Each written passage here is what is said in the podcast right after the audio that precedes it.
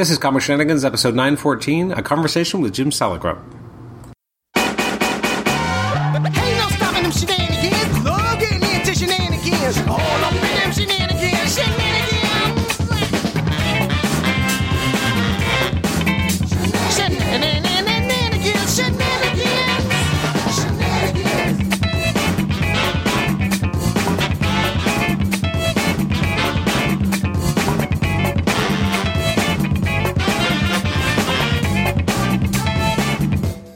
Welcome to the Comic Shenanigans podcast. This is episode 914. It's our uh, conversation with Jim Salicrup episode. Uh, Jim Salicrup uh, is well known in the comic industry. He was a, a longtime editor at Marvel uh, for, I think, 20 years or so. Uh, he worked on a lot of different books that were really big at the time. Um, he was, you know, the guy who kind of tapped Todd McFarlane to be the regular artist on Amazing Spider-Man. He's also been working for uh, Papercutz for the last a long time. I think also 15, 16 years or so. And one of the things we talk a lot about in this episode is bringing the Smurfs uh, to um, you know to major audiences again and making sure all the original kind of stuff is and many different variations of the Smurfs have been reprinted.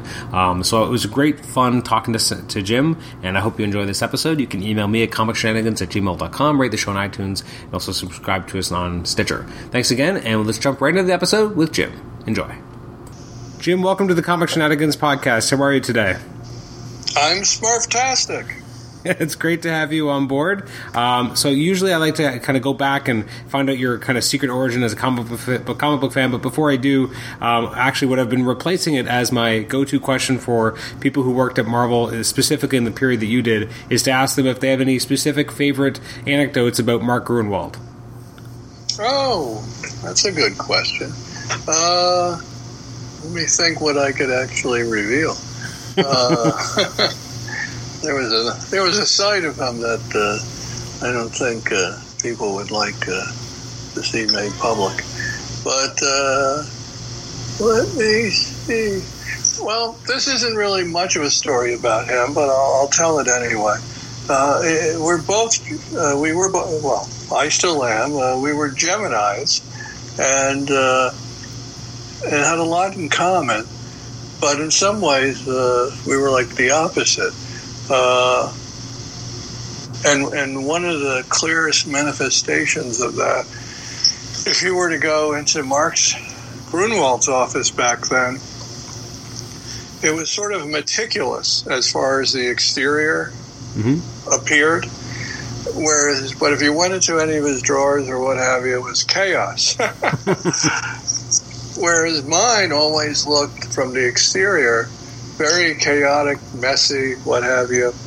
But if you went into the, you know, the files or anything, my drawers, my desk, it was immaculate and, uh, you know, super organized. And even with the mess, I'm, I'm able to uh, have a good idea where everything is. But uh, he was a really great guy and, uh, you know, absolutely uh, a tremendous fun. He was always organizing all sorts of uh, uh, other types of activities, you know, from uh, volleyball games to parties and uh, trips and all sorts of great stuff. So he, he was a uh, he, he- he was a he loved to build more of a sense of community with the people who worked in the office where uh, we may have all been there every day, but we were all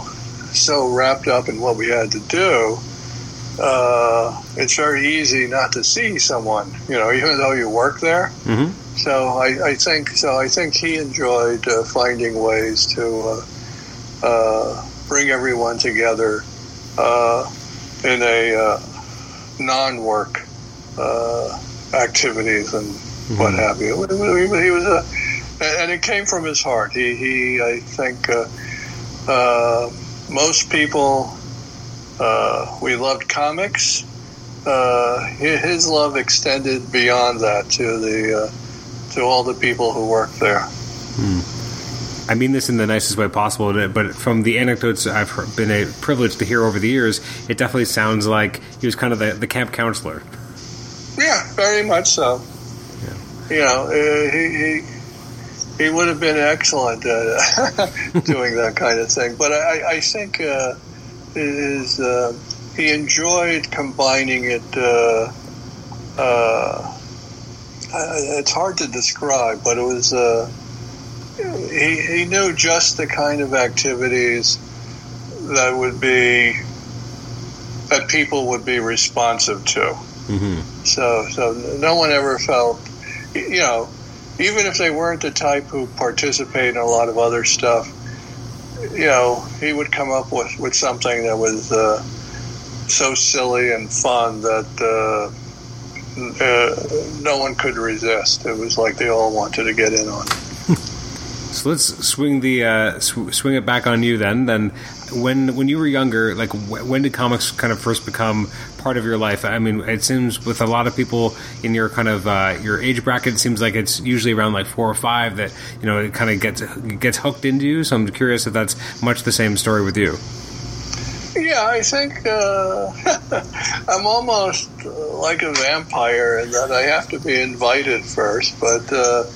Uh, and I'll get to that. But you know, originally I think my parents were like most parents at the time. It was very, it was very popular to get the. Uh, uh, it was like a a mail away sort of subscription program with the beginner books, which were the Dr. Seuss, uh, mm-hmm. you know, beginning reader books, Hop on Pop, Book Cat in the Hat, uh, uh, all that stuff. I loved you know, words and pictures, and I loved uh, my little golden books. Uh, uh, any anything. It was it was just like this is uh, incredible, and uh, I loved all pop culture really. So when I saw Superman on TV, and it said based on the character appearing in Superman and Action magazines, uh, I, I I had to get me some of those, and uh,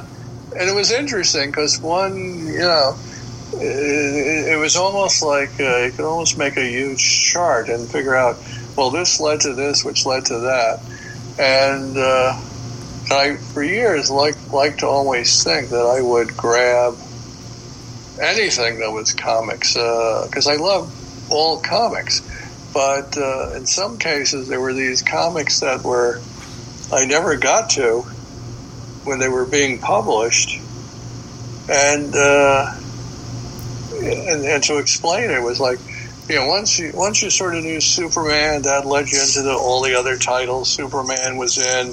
You know, you could read World's Finest, which gave you Batman, and then from there you could go to Justice League of America, which opened up a whole bunch of other characters. And but uh, there were these characters like uh, Metamorpho and uh, Doom Patrol, which hardly ever interacted with those characters. Mm-hmm. So I was, I, I, so they, I guess they felt like strangers to me. and when, and I didn't read them until uh, many, many years later. And now I, you know, I love the the Doom Patrol, uh, you know, TV series. Mm-hmm. And uh, but uh, you know, once I, uh, you know, there was the uh, the Batman TV show was incredible. Uh, it's hard to extra- explain what a, an experience that was for a young kid because you know the TV shows were all the you know this mysterious thing. You know they, they existed. You know who, who knew where they came from when you're a little kid and and to, for the first time in my life there were these ads in the DC Comics saying there was going to be a Batman live action TV show. And that had to be the very first time I was aware of a TV show and, and what it was based on before it actually came out. Mm. So that that in itself was a an interesting experience. And I just, you know, I wasn't one of those fans who was heartbroken to not see a a, a, a, very serious Batman. I loved the silly Batman, and uh, and yeah, and the comics themselves were silly, and I loved funny comics, and I always like humor. So uh, absolutely love that stuff. So uh, from there, you know, then you know the Marvel cartoons, Spider Man, Fantastic Four, the Marvel superheroes. you know how to get on board with Marvel, and and that also just seemed perfect. Uh, again, it's uh, hard to uh, I think it's hard to imagine the difference between Marvel and DC for modern day readers because the Marvel and DC are, are, fairly interchangeable at this point. Mm-hmm. I mean, it, I mean, in the sense that most of their titles are aimed for the, you know, the, the same audience. Whereas there really was a, a, a big difference in that the DC stuff clearly was, you know, for much for a young audience, and so was Marvel, but it had uh, a layer of, uh, you know, humor that was uh, appealing to uh, older fans as well, and uh, uh, just a different approach. The DC stuff was always the the characters were friendly and likable, but but the the tone of the editorial policy was uh, very uh, adult in the sense of authority figures uh, and was very formal. You know, uh, even when they ran a, a reprint story in the back of a, a comic, they would uh, they would say it was selected by the uh, the editorial round table, where you imagine these guys in suits coming in to make this important decision upon which uh, story to reprint. And whereas, uh, you know, the whole Marvel bullpen uh, style that Stan would write uh, was just, you know, instead of like Dear Editor, it was Dear Stan and Jack or Dear Stan and Steve, et cetera, et cetera. And it just had a, a friendlier, you know, these are guys you're hanging out with and having fun with and telling jokes and teasing each other. Uh, it, was wonderful. So, uh, as a kid growing up in the Bronx, uh, I had, uh, and this was a period in the Bronx that was not uh, uh, not unlike today too much. Was that wasn't very wonderful and wasn't particularly safe, and so my dream was uh, if I could work for Marvel Comics and live in Manhattan, that that would be a dream come true, quite literally. and uh, so I, I, you know, somehow stumbled upon fanzines and this, that, and the other thing. I would read everything I could to find out about uh, comics. Uh, you know, thinking maybe I could become a, a comic book artist or what have you. Uh, I got some submissions published, and I, you know, kept uh, you know in fanzines. Uh, uh and then there was I, I did a cover for uh, the comics uh, reader, which Paul Levitz was the editor of, and and then there was something because I read all this stuff. You know, just get your work published, and I was a I guess a 14 year old kid when there was a magazine out called uh, Kids Magazine. How's that for specific? And uh, and it was their motto was for kids by kids, and the uh, publisher and co-editor was Jenette Kahn, and I had sent in a, uh, some material, and I think they were in the midst of moving from uh, St. Louis, Missouri to uh, Manhattan. And when they came to Manhattan, they probably had a a deadline crunch because of the move. So someone probably went through their submissions to see who was in New York, and I got called in to do some stuff, and uh, it, it, was incredible. I, you know, next thing I knew, I had a uh, a cover on a national newsstand magazine I wrote with little articles inside, and drawings and pictures. Uh, the story I like to tell, there was this other kid, also 14 years old at the time at the magazine. Uh, his his name was Tom Gammill, and uh, I was uh, candidly I was a little jealous of him. I thought, oh, he, his cartoons look a little better than mine. His writing's a little funnier than mine. You know, but when it came to having a big career in comics, ha ha ha, I'm the one that, uh, you know, is still working away in comics and poor Tom Gammill had to settle for becoming the producer on Seinfeld and then The Simpsons. yeah, we, we, we got together not that long ago, uh, Tom, uh, Jenette Kahn, uh, and me for a little kids magazine reunion lunch, and uh, we were recalling one of the articles we did for uh, Kids magazine was uh, uh, an interview with um, the editors at uh, Mad magazine. And in reality, what it was is Jenette, uh, Tom, and I went up to Mad magazine's offices, and we got to interview uh, Al Feldstein and Bill Gaines. And during the lunch, I was trying to recall what it was like, and I was saying, I guess the questions I was asking were a little, you know, too sophisticated or too inside, you know, like you know, fan type questions. And Tom corrected me. My memory, I guess, had softened things over the years.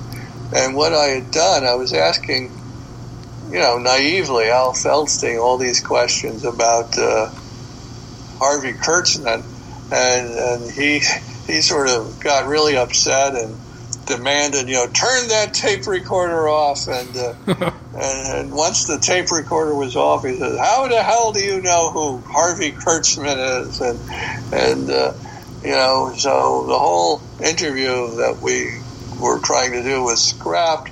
But the editor, the adult editors of uh, Kids Magazine, wound up sending questions to uh, Mad Magazine, and you know, like uh, they they provided the uh, suitably sappy or snappy uh, answers, and uh, uh, so this magazine that was supposedly for kids by kids, you know, had this article in it that was all by adults. You know, like I this is a, an expose now. But anyhow, but you know, uh, it was one of these things where through reading uh, fanzines and interviews with all these comic book artists and hearing how so many of them would start out as assistants and you know they'd clean the pen points and fill in black areas and erase, erase the pencil lines. I figured I could do that, and uh, and I figured what the heck, and, and I'd also read uh, a lot of these uh, folks were able, you know, they they attended uh, the High School of Art and Design. So uh, I applied to that. I got accepted to that.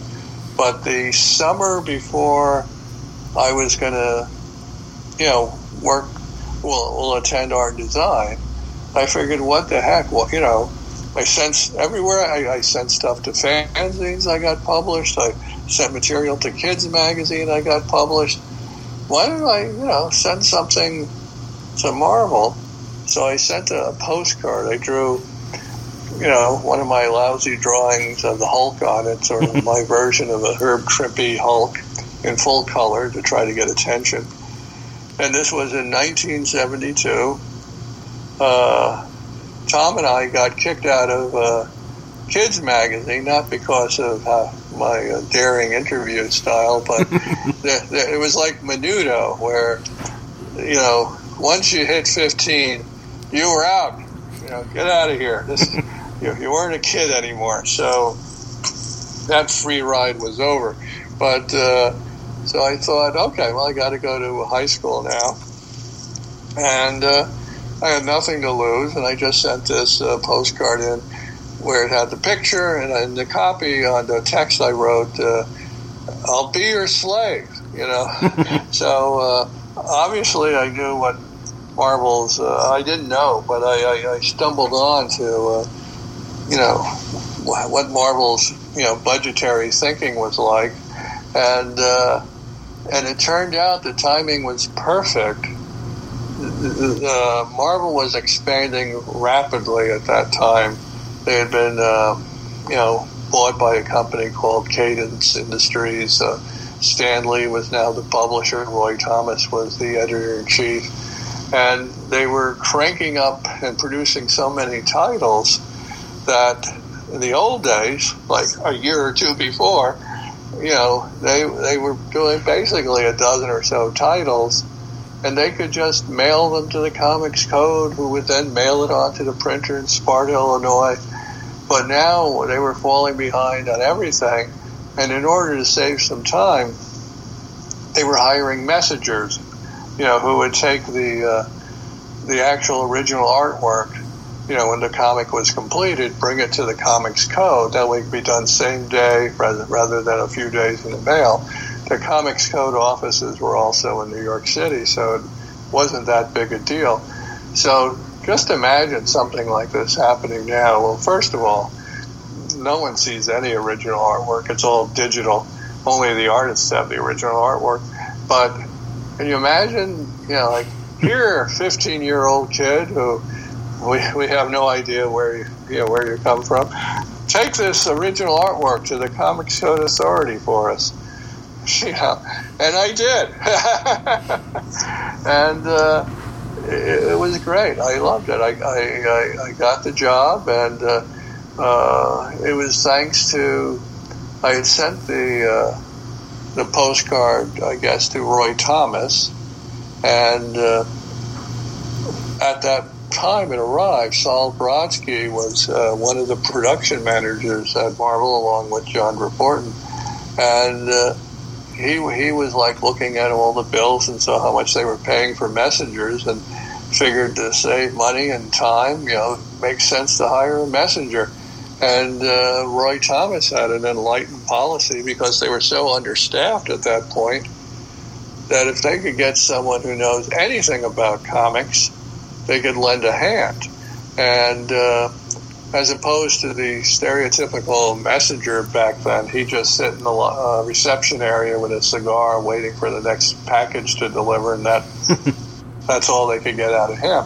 With me, you know, back in those early '70s comics, there was all you know, like not only did they have those little page numbers that had to be scotch taped to the bottom of the original art you know, there would be the continued after next page. Oh yeah. You know, com- comics don't have those anymore. Yeah, you know, I don't know how people know. Well, where the how, where the story continue, and but uniquely in the '70s, Marvel, I guess they had so many titles they couldn't plug them all on the bullpen page.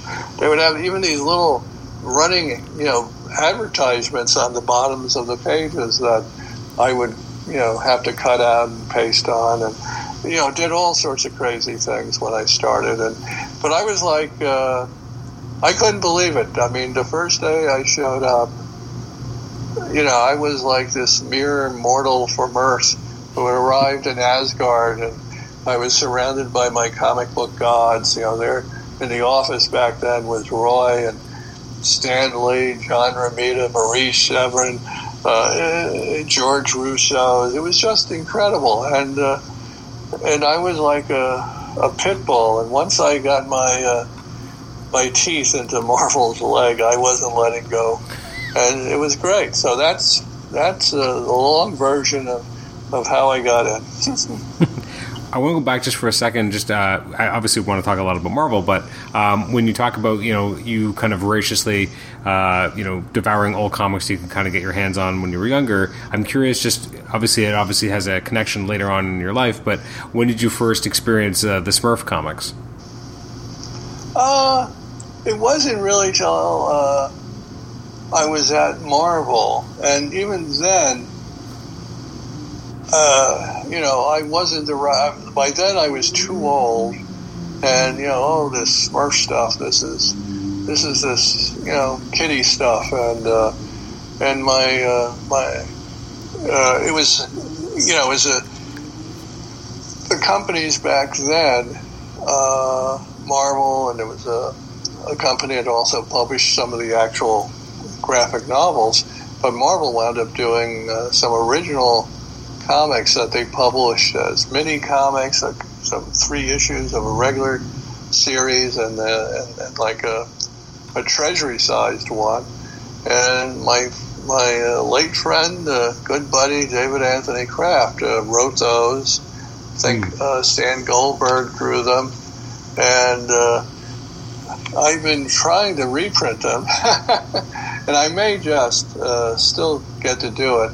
Uh, but the, but the folks at uh, the Smurfs, uh, uh, you know, they're they're they you know they like to uh, keep up the uh, you know the tradition of the you know keeping the Smurfs in uh, Peyo style, Hmm. and uh, and you know. The, you know, the, the, the Marvel ones weren't that bad, but they were just uh, done in a different style. And so I think now that we've, uh, the Smurf books we're doing at uh, Papercutz uh, have all expanded to, you know, far more pages, I could probably uh, rationalize it and say, hey, here's a little, you know, bizarre thing, you know, uh, you know, here's a, you know, it'll have the, the majority of the book will be filled with Peyo Smurfs, but we could have like a a little section in the back, you know, like here's here's how Marvel did the Smurfs back in the '80s. So I hope I could do that. But yeah, I didn't see. I really didn't see Peyo's Smurfs until uh, I was here at Papercutz, really, and uh, and there was uh, someone we list as our Smurf consultant, uh, uh, Smurfologist uh, Matt Murray, was uh, filling filling me in on the the history of the Smurfs and what have you, and because when when we, you know, I, I wanted to publish them, and you know, I chased after it for I think about five years before we got the rights. Other publishers were going after it as well, and uh, and what happened is when we finally got the rights, a lot of times, you know, there's no guarantee anything you're ever going to publish is going to succeed or not. You're always taking a chance. So, for the first two volumes we did, I had to figure out what did I want to publish. You know, you know, uh, and and one of the the first one we did, uh, there, you know, Matt had told me that there was something called the Black Smurf, and uh, I was cu- what what what is it? And uh, in Europe, you know, kids who go to school they, they're a little better versed in European history, so they're very aware of uh, the Black Plague. Hmm. So that story is very much, you know, about uh, this fly who, uh, perfect uh, pandemic conversation here, who, uh, you know, bites a smurf, and the smurfs are blue. It turns them black, and suddenly they're sort of like zombie eyes smurfs, where they're, they go around, you know, hopping up and down, biting other smurfs who then all go around saying nap, nap, nap as they keep biting others, blue smurfs, turning them into black zombie smurfs. And, uh, you know, that particular story had never been translated into English or never been here in America in print form. Uh, on the animated TV series, they ran the story, but instead of the black smurf, they made it the purple smurf. Hmm. And the thinking was they didn't want to, because it had nothing to do with uh, black people. It was, uh, yeah, it was just a takeoff on the uh, Black Plague. So making it purple, yeah, was a, a brilliant solution. So I proposed that to the uh, the Smurf people, and uh, and they were a little reluctant because unlike a lot of corporations that own, you know, intellectual properties, comics material, and what have you. The Smurfs is still owned by Peyo's family. Uh, you know, at the time, his his uh, his widow was still alive, and his children run the company. You know, his widow since passed away, but uh, his uh, daughter runs the company now. His son writes a lot of the new material. So this isn't just some job they have. This is this is like their family's legacy, their father's legacy. This material they take it very seriously. And the idea that I was proposing was, uh, oh, let us change this from uh, black Smurfs to purple Smurfs, and uh, they were a little reluctant to tamper with his artwork. but uh, I'd gotten an artist, uh, South American fella, and uh, he was thrilled to get the assignment. He said he he was in, um, I think, from Brazil, and he remembered being on his mother's lap, uh, being being read that very uh, story. You know, the the Black Smurfs. And to have this opportunity to work on it uh, as an artist was, uh, you know, he couldn't believe it. So he, he treated it with great respect. He, you know, basically was just inking over the black Smurfs and you know making it outline so it could be they could be colored uh, purple, and uh, they they approved it and we got to do it and uh, and fortunately uh, uh, the Smurfs books did quite well for us and they continue to do well. Uh, well you know, before we started, there was uh, a movie coming out. There's been a few since, and uh, and now the Smurfs are on Nickelodeon, where uh, you know a whole new generation can become uh, familiar with these uh, with these characters. But we love keeping the uh, the the books in print, and uh, uh, we've even uh, published quite a few other uh, Peyo characters like. Uh, Benny Breakiron, which I absolutely love. That was, you know, sort of a his little, you know, Peyo's version of a superhero type character.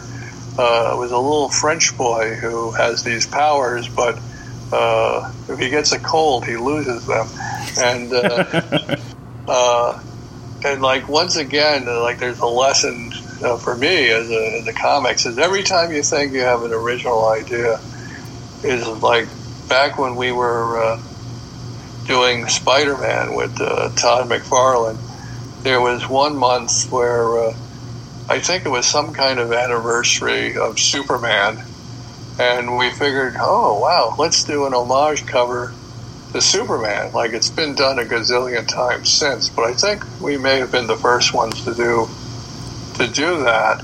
And we had him, you know, Spider-Man lifting a uh, a police car. Where if you look at the numbers on it, it was the uh, you know the year the Mm. first issue of Superman came out, and uh, I think McFarlane signed it after uh, you know Joe Shuster, and uh, uh, and and we thought, oh, uh, look look how clever we are.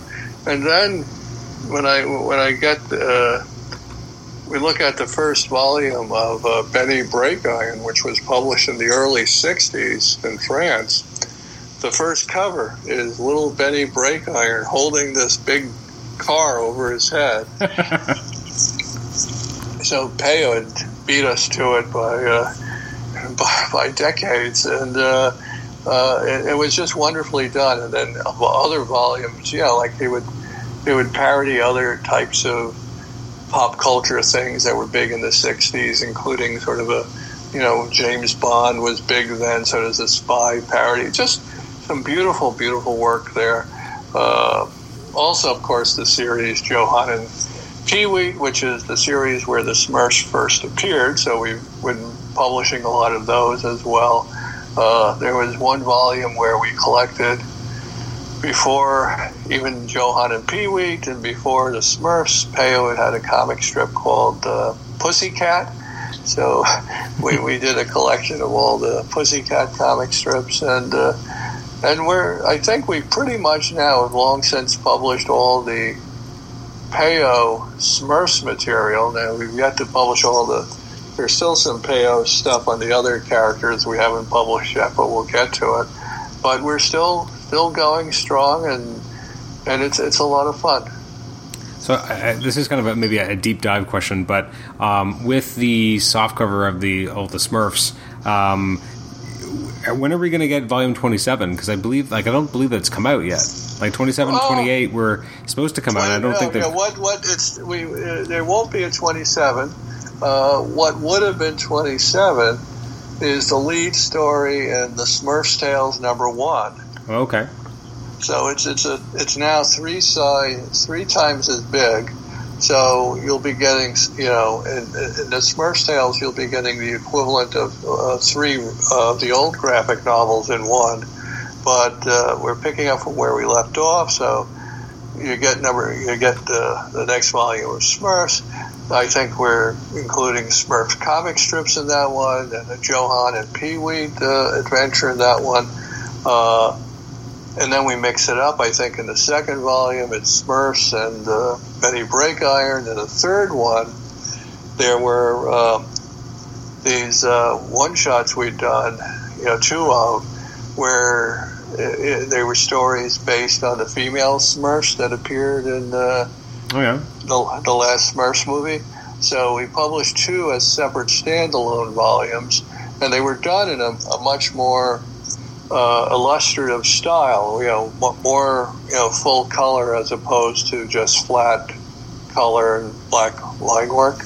Uh, so there's a third one we're including. So we're, we're publishing all three uh, stories with the uh, well collections with the uh, the Smurfs of uh, Smurfy Grove, I believe, and uh, because I, I think it would look weird to have uh, you know the other styles in that book, but yeah, so it pretty much continues, and you know we we uh, we love the uh, the format we were doing it in.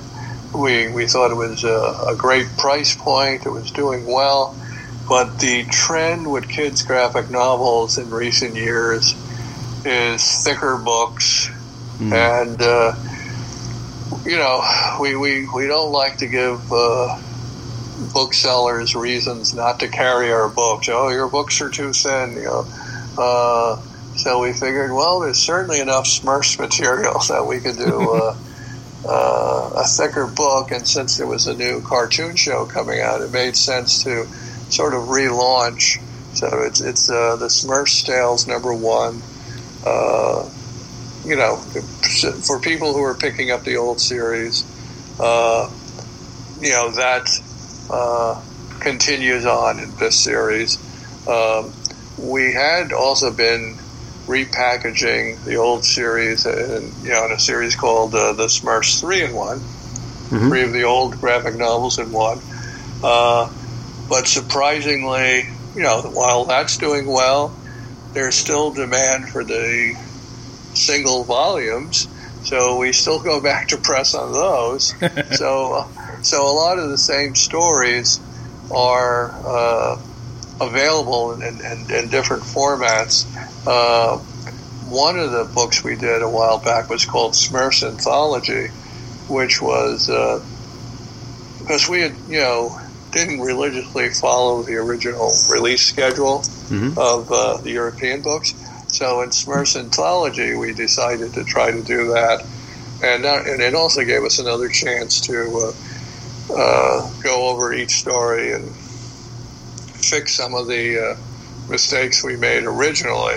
So uh, so now, whenever we're running uh, some of the older material, we're going we're using the, the files we created for Smurfs Anthology. You know, sometimes it's a little uh, frustrating. We'll fix something, and then uh, we'll go back to press, and then somehow we're back to the old uncorrected files. so it, it's you know, it, it, we're all human, and uh, mistakes happen. But uh, I, I think we're working very hard to make sure uh, going forward we keep using the uh, uh, the corrected versions. You know, over the years we figured out more stuff, and uh, uh, you know, the, we were very proud of the anthology series. That was these big hardcovers where they were where we were finally printing the the material the, at the same size it was originally published at. Mm. Uh, I find, you know, I never thought I'd be saying this. I'm a huge print guy. I love, you know, print comics, graphic novels, etc. But a lot of times, uh, looking because I work on these things on my computer, so I'm looking at them digitally, and it's really great to be able to blow stuff up and you know the Smurfs. Uh, looks great at any size, but but something like Asterix is the artwork's incredible, and to see it uh, as big as possible, it, it's beautiful, beautiful artwork. Well, I, I have to first of all, I guess, thank you for telling me about what happened to again the original numbered volumes because I was picking all those up. Uh, my wife was a big fan of Smurfs. I definitely, you know, became a, a big fan as, of it as well. So we have the entire all those volumes, and I remember I had pre-ordered on Amazon, you know, the the other volumes that were numbered, and then like obviously they never came out, and I was like, what's happening with these? So I'm glad that you've kind of answered that mystery for me. Yeah, it was. Uh, we would have liked to have continued, but uh, I, I, I think uh, the timing was good with the uh, new animated show coming out uh, to launch something new. In, in, a sense, sort of start over again. It, it's like uh, with uh, kids material, uh, especially. You know, there's new kids all the time, so uh, uh, it, it's it's it's fun to uh, uh, you know sort of repackage and find uh, you know new ways to uh, present the material. Uh, and and uh, we love it. I, I like seeing the stuff over and over again. There, you know, there's certain stories that I think were uh, really exceptional. You know, usually co-written by uh, uh, Ivan, Ivan Delaporte. I'm not sure of his name, but uh, I think he was the editor that Peyo worked with, and uh, he did like the, the Smurf King and a few others uh, uh, that are, you know, have a bit of political satire and uh, they're they're they're they're, they're I, I say the ones he was involved in writing are my favorites, but they're all fun in one way or another. So, I, I mean, I, I've, I have so many questions, and I feel like we're going to run out of time relatively soon. So, um, I guess I just am curious about the. Obviously, you were at Marvel a long time. You worked there for like at least twenty years, if not more. Um, Precisely. was it precisely twenty? Okay. 72 to 92. Wow. Um, so, you know, what what was your perception of kind of the evolution of editorial from your, you know, 1972 to 92? What was your take on how editorial had kind of modified itself and changed over the years while you were working there? And how did you feel that you maybe contributed to some of that evolution and at other times were just kind of watching it change around you? Mostly, I you know because I was participating in it, I, it was hard to pull myself outside and get a you know that perspective. Mostly an insider's perspective, and uh, and I tended to always sort of uh, build a little you know uh, not a wall, but uh, you know, I, I always had like my own little world within this bigger world. Uh, you know, like the what was that Stan Lee title, Worlds Within Worlds. Whereas, uh, like when we were talking about Mark Gruenwald, he was someone who very much interested in the whole Marvel universe and. Um, you know, had ideas for every single character. Uh, I was, uh, my interest were you could hand me any titles, and it's still true to this day, and I'll give 100% to it, you know, and I'll try to make that the absolute best it could be. Uh, you know, I'm, I'm sort of competitive and I enjoy that kind of challenge. Uh, so at Marvel, um, the way it affected me, you know, only in the very beginning, uh, when Archie Goodwin was the editor in chief, and there, there, it really wasn't broken up into uh, editorial groups yet. That happened with uh, when Jim Shooter became editor in chief, Mm-hmm. And and once that happened, uh, well, you know, I, I, I- guess the word I was looking for before, before is almost like I became isolated. You know, like even when I was assistant editor originally to Roger Stern, and we were working on all the Avengers titles, the X Men, the Fantastic Four titles, a bunch of reprints, and uh, Marvel Premiere, Marvel Spotlight, uh, you know, a, a ton of stuff. Uh, you know, in, in many ways, what Roger and I were editing just then was like the equivalent of uh, what Stan had in the early 60s. You know, we, we had about just as many titles. so it, it, felt like we were our own little company. I mean, we would, uh, uh, we had so many characters, but I think it was rare that we had to uh, check with anyone else. I mean, I guess if Spider Man guest starred in something, uh, but even then, we were uh, editing uh, uh, Spidey Super Stories, which I was a long time writer for, uh, and, and, editing Marvel Tales, you know, with the Spider Man reprints. But we, we were doing so much stuff that you know, the only thing that would really impact us from the outside was who the editor in chief might be. So, uh, you know, and, and, you know, and everyone had their own approach and their style. And I'm very old school in that if, uh, if someone hires me and they're the boss, I sort of uh, see it as my challenge to, you know, not only do stuff that I'm proud of and pleases me and I hope the readers, but you know, just uh, practically, I want to make uh, the boss happy. I want him to, you know, approve of what we're doing. So, uh, so that that would uh, be the main thing. And uh, so at Marvel, for the most part, it was like, uh, you know, working for Jim Shooter, then Tom DeFalco.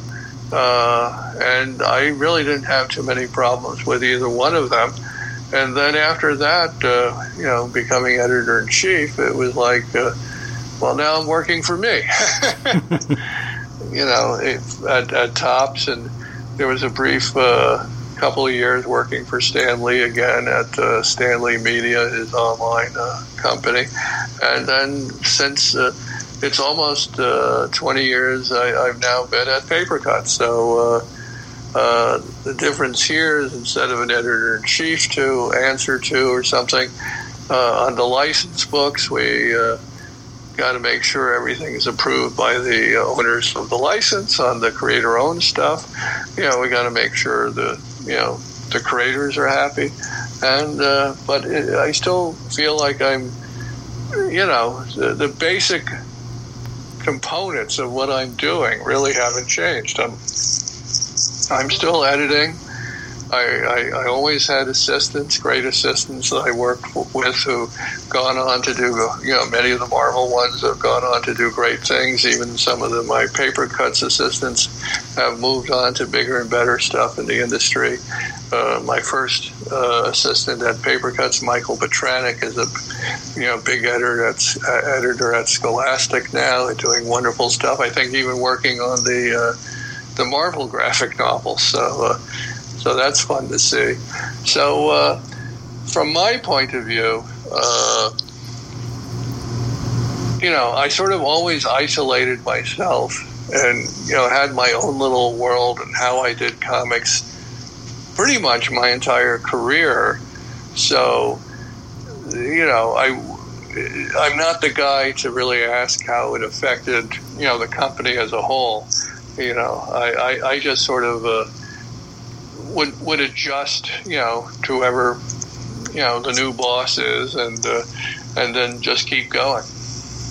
Who would you say, like, I mean, especially coming up through editorial, who would you say maybe had the most impact on you in terms of influencing your own style as an editor when you did become a full editor and, as you say, kind of you know learn to self isolate and you know create you know comics your way and kind of with the books that you were overseeing who do you think had the most influence on your burgeoning style at the time uh, well the, the biggest influence is, is Stan Lee and, uh, and that that served me well for many years uh, uh Jim Shooter uh, it's interesting. I, I, I, even saw him this weekend at a, a Big Apple Comic Con. I hung out with him, and uh, at Marvel, Stan still, even when I was working for Jim, Stan still had the bigger influence. But I learned a lot from Jim, and he influenced me a lot. And a lot of what I learned from Jim has been uh, incredibly valuable at Papercutz, uh, particularly because uh, you know the whole time I was at Marvel, it was still uh, approved by the Comics Code Authority, so you know they were technically all ages comics. So it's not that different a thing for me to be at Papercutz and uh, be working on uh, material primarily, uh, you know, aimed at you know that has to be suitable for kids.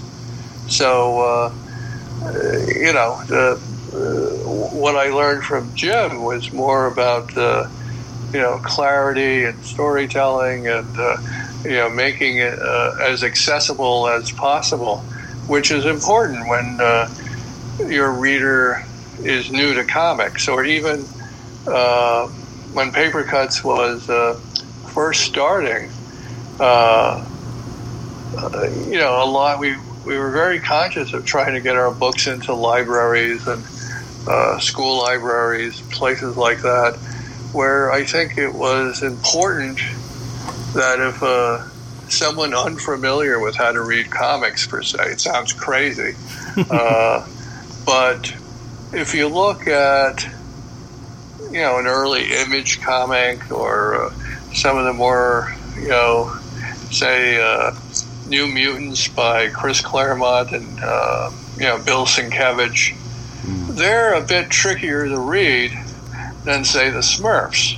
The Smurfs are almost an example of uh, something like the comic strip uh, Nancy, where it's impossible not to be able to read them. You know, there's uh, there's super clarity. You know, like uh, the word balloons are always above the the right character's head, and the characters always speak. You know, like they're lined up. You know, left to right. You know, so there's no.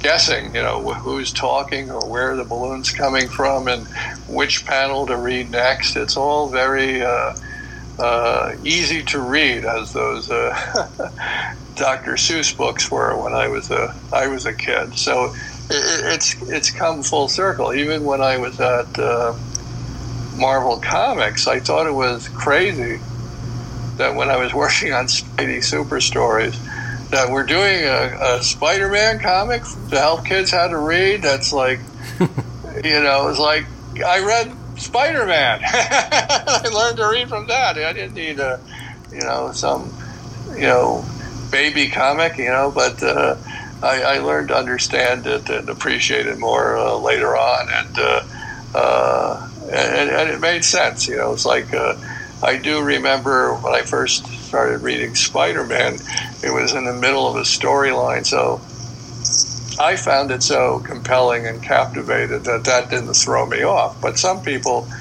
you know, are easily confused, I guess, and uh, so it's helpful. Like with the majority, I would say over ninety-five percent of all the Papercutz books are, you know, self-contained stories, and uh, it's rare that we, you know, have a, a cliffhanger or a continued story or anything like that. Whereas that was the nature of all the the Marvel stuff, far more soap opera, uh, soap opera like.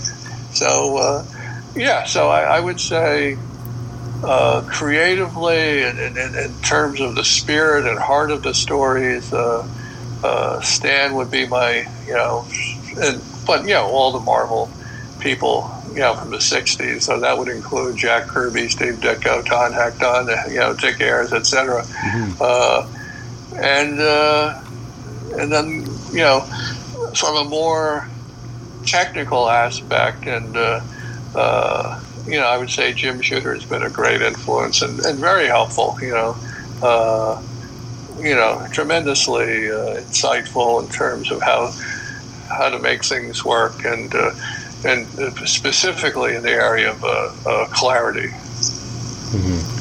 So I'm going to ask you one, I guess, kind of question before I, I, let you go for the evening. Even though, again, I feel like I could have you back on for multiple more hours. If, you, if you, want to have more time, I, I, we could go longer if you want. It's up to you. Uh, unfortunately, I have more of a constraint this time. Otherwise, I would absolutely oh, no take problem. you up on that. Okay. But, okay. But well, we'll uh, do it again another time. For sure. So I guess one other question I have is, you know, working at Marvel for as long as you did, which is there a specific creative team that you're most proud of kind of putting together? Because if you look at some of the things that you worked on, they kind of changed comics or like really made a huge impact in different careers and setting up things to go in a certain way. Is there a particular pairing or a particular particular creative team on a, one of the books that you edited that you're most proud of kind of putting together? Uh, you'll hate my answer. Uh, no. uh, I, I, mean, I'll, I'll, explain it by saying, uh, uh, you know, um, I remember when I had my uh, office at when I was editing Spider-Man.